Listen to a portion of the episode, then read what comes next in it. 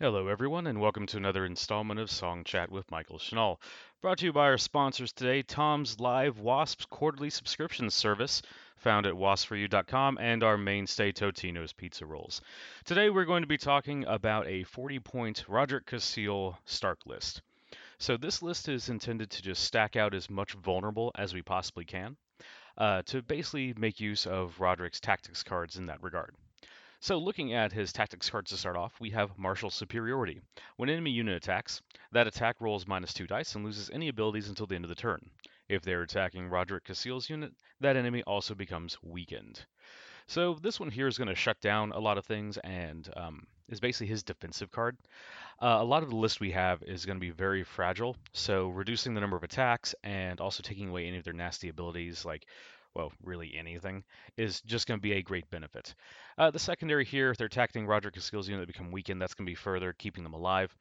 The one unit that we have stuck him in is a unit of great axes in order to um, kind of keep uh, them on the table more, so this is going to help them out there.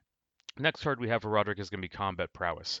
When a friendly unit attacks or charges a vulnerable enemy, until the end of the turn, the defender loses all abilities, and opponent may not play tactics cards. If targeting Roderick Cassel's unit, the defender also becomes panicked.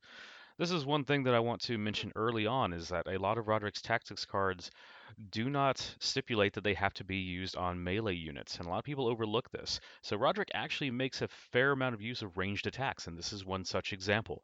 If you have a unit uh, using range that is attacking an enemy, then they're going to get all the benefits of this card, aka they're going to lose all abilities, not playing tactics cards.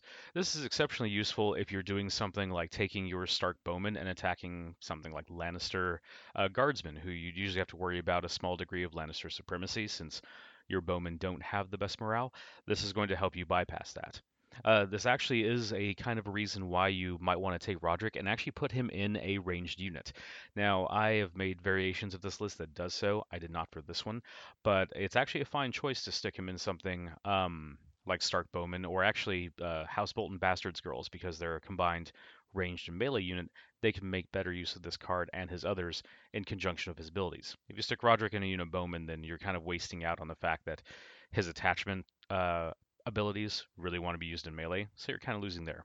Which is why I like sticking him in a unit of Bastards Girls in some list. Not this one, but that's another list for another day. The final Roderick card we have is Press the Advantage. When a friendly unit attacks a vulnerable enemy, this attack gains critical blow. If, tar- if this targets Roderick Cassel's unit, critical blow instead triggers on rolls of 5 plus. This is another example here that people overlook.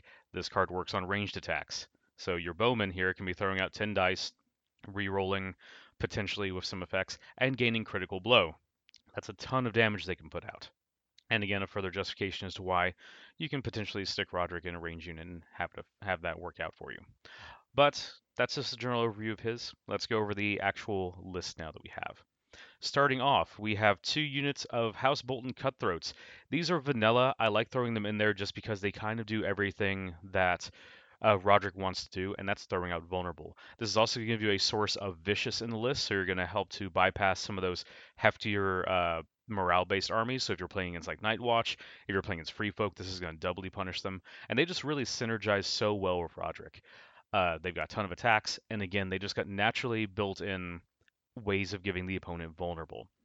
This list is also going to have a good focus on the activation order. Um, because your opponent's going to be hard pressed here because you have cutthroats that if they attack an enemy that has not activated, they're going to make them vulnerable. You're also going to be throwing in some Crannogman Wardens, uh, which we'll see later in the list, which are going to further manipulate the order in which your opponent's going to have to choose what to activate, and it's going to give you some very easy targets to pick to hopefully just burn down really quickly. So core of this list is two units of House Bolton Cutthroats coming in at 10 points. Very cheap throwaway you know, don't stick any uh, attachments in them. They're just in there to be cheap damage dealing units. Send them forward, let them kill something, and don't worry about them too much. Uh, the next unit we have is actually Roderick's own unit, and we are sticking him in a unit of House Umber Great Axes. This is going to be your anvil unit for the army, your kind of your center here. And this is just because this unit is going to be very hard to dislodge and get rid of, and it's going to be very deadly for your opponent to actually devote resources to go and engaging them. Because if they get stuck in a prolonged combat with these guys, your guys are just going to kind of maintain the same damage output. But because they've got Roderick in that unit, who is giving his abilities of making the defender vulnerable, which yes, I know doesn't really help them with their um, their Executioner's Fury attack. But really, with this unit, you're going to go for more of the uh, Mighty Cleave than you are anything else because with Roderick's exposed opening, you're going to be able to reroll your misses. You're going to make the defender vulnerable, and then for every hit you generate, or sorry, for every um, failed defense save that the opponent generates, they're going to take another hit. So you're going to be using that Great Cleave far more than the Executioner's Fury attack, depending on the situation. Of course, if you're up against something that has a two plus save like Flayed Men or whatnot, then you know you might want to be using Executioner's Fury. But most of the time with this specific setup, you're going to be using Mighty Cleave.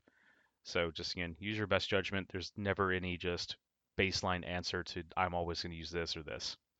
Next unit we have is going to be a unit of Stark Bowman with a Crannogman Warden. This is one of my favorite units for the Starks just because I really like the efficiency that it brings. You're throwing up to 10 dice, you're potentially rerolling all those, and again, pointing out with Roderick's cards, they're going to gain all the benefits and effects here. So you can shut down enemy defensive abilities if you need to. You can give them critical blow to really get a number of hits in there. You know, it's just a fantastic and just solid unit, especially in this army here. Um, nothing really much to say about them. They're just in generally good. If you want some more tactics for Bowman, you can check out the specific podcast that's going the deep dive into that unit particularly. The next one here is a unit that actually might surprise people, but it's one that I really like in a Roderick list, and that's the unit of House Bolton Bastards Girls with the Crannogman Warden. Now, I've already spoken previously about how much I like running uh, the Bastards Girls in Starks in general because you get access to the Crannogman Warden, but more so in a Roderick list because of all the reasons I said as to why they're good of range units and as to why they're good of melee units. You just combine that into a single just package here with the Bastards Girls. So in general, with the Bastard's Girls and the Warden, you're going to potentially being able to re-roll two attacks worth of dice if the opponent hasn't activated. In addition to this, the unit innately has a way to throw out vulnerable, which is something that Roderick already wants. You have your Tracker's Bow, which is if the defender rolls a 1 on any of the defense saves in the attack, they're going to become vulnerable. Roderick already has means of making targets vulnerable already, so the thing is you can attack, expend the vulnerable token to make them re-roll the defense dice, and if they roll a 1, congrats, they become vulnerable again. So you can kind of self-perpetuate that cycle. In addition to this, they can charge after they uh, make a ranged attack. So you can get in there, get two attacks in, get two panic tests in, and a lot of Roderick's cards are going to trigger for the rest of the turn. So that is another benefit here. Uh, for example, his martial superiority attack. Um, I'm sorry, not that one. His combat prowess attack. It's until the end of the turn the defender is going to lose all their abilities and they can't play tactics cards. So that means they're going to have to weather down two attacks, two full attacks without being able to respond with anything that's you know going to hurt you in any way. This is also again another reason why I like sticking Roderick in a unit of Bastards Girls is because the defender would also become panicked, and you know the Bastards Girls don't have any innate abilities on their own, so you know giving them anything like that is just going to be great. Uh, in addition to this, you also have you know, press the advantage, which you can play on either one of their ranged uh, melee or ranged attacks, which is going to cause that critical blow. Now, granted, oftentimes you're going to want to play on the melee attack, but it just depends on the situation. There might be something you don't really want to get engaged with, so you just want to stick back and shoot them and make them vulnerable. Uh, capping off this list, we have our two NCUs that we've taken, Eddard Stark and Catelyn Stark. Um, so for Eddard, this list is very fragile here. It can get burned down very quickly, and it's really about raw aggression and offense. So Eddard here is going to help you to get that sustained aspect in because you actually have a pretty good morale across the um, well, about half your units. The Bastards girls have a 5 plus. They're going to be passing a lot of checks. They're going to be targeting often, or sorry, charging often, so they can potentially heal themselves up. Uh, you have your Bolton Cutthroats, which are going to be a bit of a problem, but the thing is, they're going to need some healing, so that's why you know you have Eddard in here. And then our second NCU, we have Catelyn. Catelyn is in here for the reason you put Catelyn in any list, because you want to roll more attack dice and, okay, secondary effect, remove condition tokens. But as I mentioned about this list, it is very aggressive based, but it's also fairly fragile. And Catelyn's just going to help you stay in the fight longer uh, here because she's going to allow you to throw back your maximum number of attack dice. And that's going to be useful on your Bolton Cutthroats to throw them back up to 8 dice, hitting on 3s, making the opponent vulnerable, getting that Vicious in. The Great Axes, that's not really going to be the biggest benefit for them in the world, but like most Starks, they're going to get benefits if they get reduced down to one rank. So if you're going to live on that Razor's Edge style thing, then you can reduce them down to one rank, their attack's going to get critical blow, and then you'll be able to attack with your full maximum number of dice because of Catelyn. I wouldn't recommend you know banking on that as a strategy, but it's probably going to happen at some point. So you might as well take advantage of it. The combination of Catelyn and Eddard also means that you have a lot of manipulation as far as where your wounds are. Eddard can heal up select units. Catelyn can make them attack with maximum capacity. So you've got different options there. And because of the way your units work, and in general the Starks work, you know, you're going to kind of want to have your guys with a little bit of damage on them, but then also, you know, you don't want them to just die, so you have to work that around. Now, some variations of this list. If you don't like running Bolton Cutthroats, you can absolutely run House Stark Sworn Swords. That's going to push you more toward the direction of okay, let me deal some damage with my guy, uh, get some damage on my guys, and get some extra benefits up. But again, in that comparison with those two units, I really like the Cutthroats in this situation more than I do the um, Sworn Swords, specifically because again, they are throwing down vulnerable. And I really feel with this list, you just want to go full ham on the offense. Uh, and in that situation, I like the cutthroats a little bit more.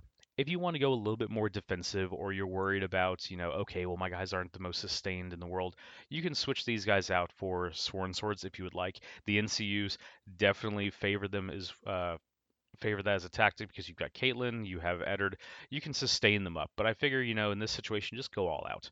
But really, in that case, it's going to be a personal preference. If you want to go a little bit more defensive, you can swap those out for Sworn Swords. If you want to go more aggressive, keep them in there as Cutthroats. The Umber Great Axes in there, you can switch them out for Berserkers if you want to just go more offense. I personally really like the sustained aspect of keeping Roderick in a unit of Great Axes versus Berserkers, because Berserkers are kind of one of those units that you're going to send out there. They're going to deal a bunch of damage, but they're going to get killed pretty quick. I mean, that's just the baseline nature of it. We already have two units in there with the cutthroats that suffer from that. So I really want more of an anvil unit in there, and that's why we have the great axes. Now, if we want to go a full defensive unit, we could use House Tully Sworn Shields, but the thing about them is that their damage output, even with Roderick there, is just not going to be nearly as high as the great axes. So I'd rather sacrifice that little bit of defense to get more offense, specifically because, again, our NCU selection. We have Catelyn and Eddard to make our units fight at max capacity. So as long as they just don't get burned down and killed out entirely, they're going to work, you know, and help out, you know, with a lot of capacity here. The Sworn Swords are going to be better at holding objectives, but I want to make the opponent really just suffer for attacking me. And so that's why I've got the Great Axes in there the Stark Bowman with the Crannogman Warden, I feel that that's just such a solid unit in this list. That's the one thing that I really wouldn't swap out for anything. And in fact, if you want to go even more, you could add a second unit of those in because they just synergize so well on their own and with what Roderick does. So if you're not a fan of like the Bastards Girls, which I do recommend trying in this list, at least give them a shot here because they really just are like the perfect storm of combining everything that Roderick wants to do when you stick that Crannogman Warden in with them that I really just feel they're a fantastic unit for this list. But if you want to go with just a more traditional, okay, um, I want more dedicated range units, feel free to swap them out with a Crannogman Warden and a uh, another unit of Bowman. Uh, I feel that if you double down on the unit of Bowman, though, then you're probably going to want to run a couple more like cheaper melee units just to tie things up. And then you're really kind of changing the overall structure of the list. You're kind of changing it to this whole uh, spam cheap units into melee and then shoot them with bowman, which is fine. I just feel that with Roderick, you know, there there are better options because you really don't want to bank everything on your tactics cards that you're playing because that is kind of a uh, a way you can lose list is just or lose games is an over reliance on specific tactics cards. So that's just a pitfall to avoid there. As far as switching out NCU options, if you want to run a little bit more control, you could switch out something for Varys, but again, keep a note on your neutral uh, point limits. We're at 20, so you're going to have to work the list around a bit to fit. Um, Rodrik can run control fairly well because again you're shutting down abilities on both the attack on defense so if you stick something like Varys in there to help you get some extra little bit of control on the tactics side of things that works out pretty well if I was going to switch out one of the NCUs there, I'd switch out Catelyn. Um, I would keep Eddard in there just because with the amount of fragile units we're running, we really want our guys to be able to heal back up, and I think that's really crucial. Uh, as a lot of people know, I'm also a big fan of Sansa, just because the ability to pull any specific tactics cards you want at any key time is super good. But you'll notice in this list I am not running her. And that is because while Roderick's cards are universally just very useful, he doesn't have a lot of ones that are oh my god, this is a clutch play that I need to play this card at this specific time to get this big grandiose effect. You know, like some of the other cards, like um, if you're running Eddard Stark as your commander, his cards can be not more situational, but have a bigger impact in specific situations. I think Roderick's cards are not as flashy. They're just kind of workhorse cards where they just do good stuff when they do good stuff. And that's kind of what I want to get back to uh, talking about an over reliance on tactics cards. Some commanders are going to have those cards that have big flashy plays that you're going to play them down. And it's going to be like, oh crap, this is the turning point of the game. Roderick is just going to have a steady stream of useful effects um, throughout the course of the game. So there's not a single card that you know your opponent is going to go, man, I really need to look out for this card. Um, as with you'd see with some other commanders. But Roderick's cards are just going to be, I've got a bunch of useful tools here that I can use in a variety of situations, and they're not super flashy, but damn are they efficient every time I use them. And that's something to note about Roderick's general playstyle, is that aside from just tossing out a ton of vulnerable, his uh, his general stuff is that I just have consistent answers. And that's actually probably one of the reasons why I don't see him fielded as much is because a lot of people like seeing those big flashy plays happen. You're like, you know, oh man, I'm gonna play my take the black and it's gonna really swing the game. Even though I really haven't seen that card swing the game too much.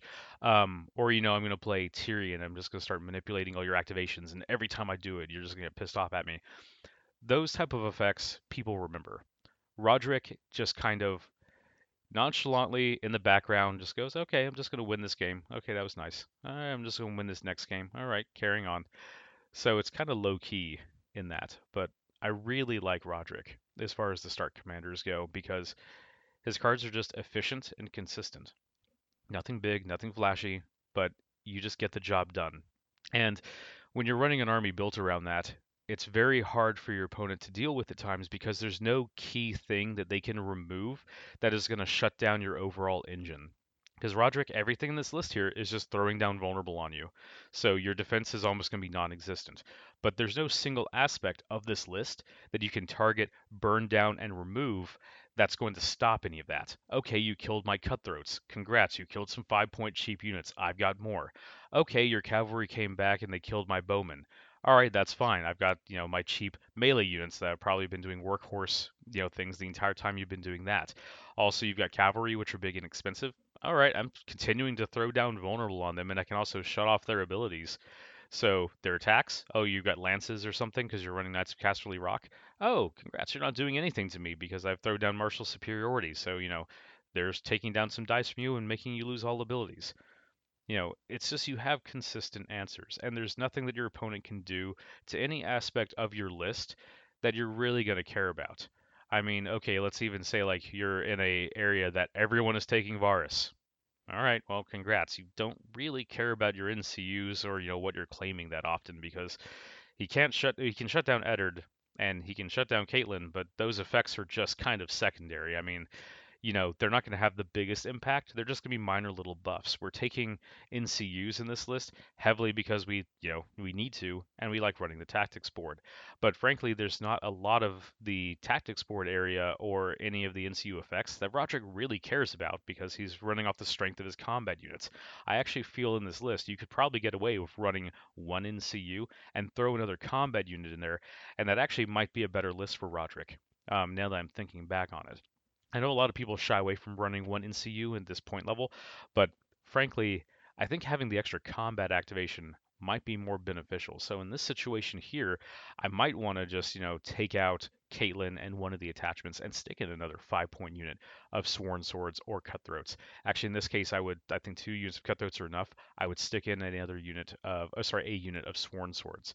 Uh, I would love to find another point somewhere to stick in a, uh, Sworn Sword Captain in there, but I just don't think I'm going to find it. But even then, a vanilla unit is going to be fine. And that's something to also consider. The last thing I want to mention here when you're running Roderick is that in general, the Stark Tactics cards and Roderick's own cards make a vanilla unit just a fantastic investment. So don't think you have to run anything big or flashy to make this work. The only kind of bigger attachment that I would really like to fit somewhere in this list would be Robb Stark, and that's specifically because he's going to give me access to Grey Wind, who is going to give me another way to give my opponents vulnerable and another activation. So I feel that if you're going to go for any more expensive Stark attachments, that's the one I would go with versus say Bran or Hodor or anything like that. Just because again, extra activation and more vulnerable is going to be nice. And again, it's creating more threats for your opponent that they're going to have to deal with but even if they get rid of, it's not going to hurt you that much.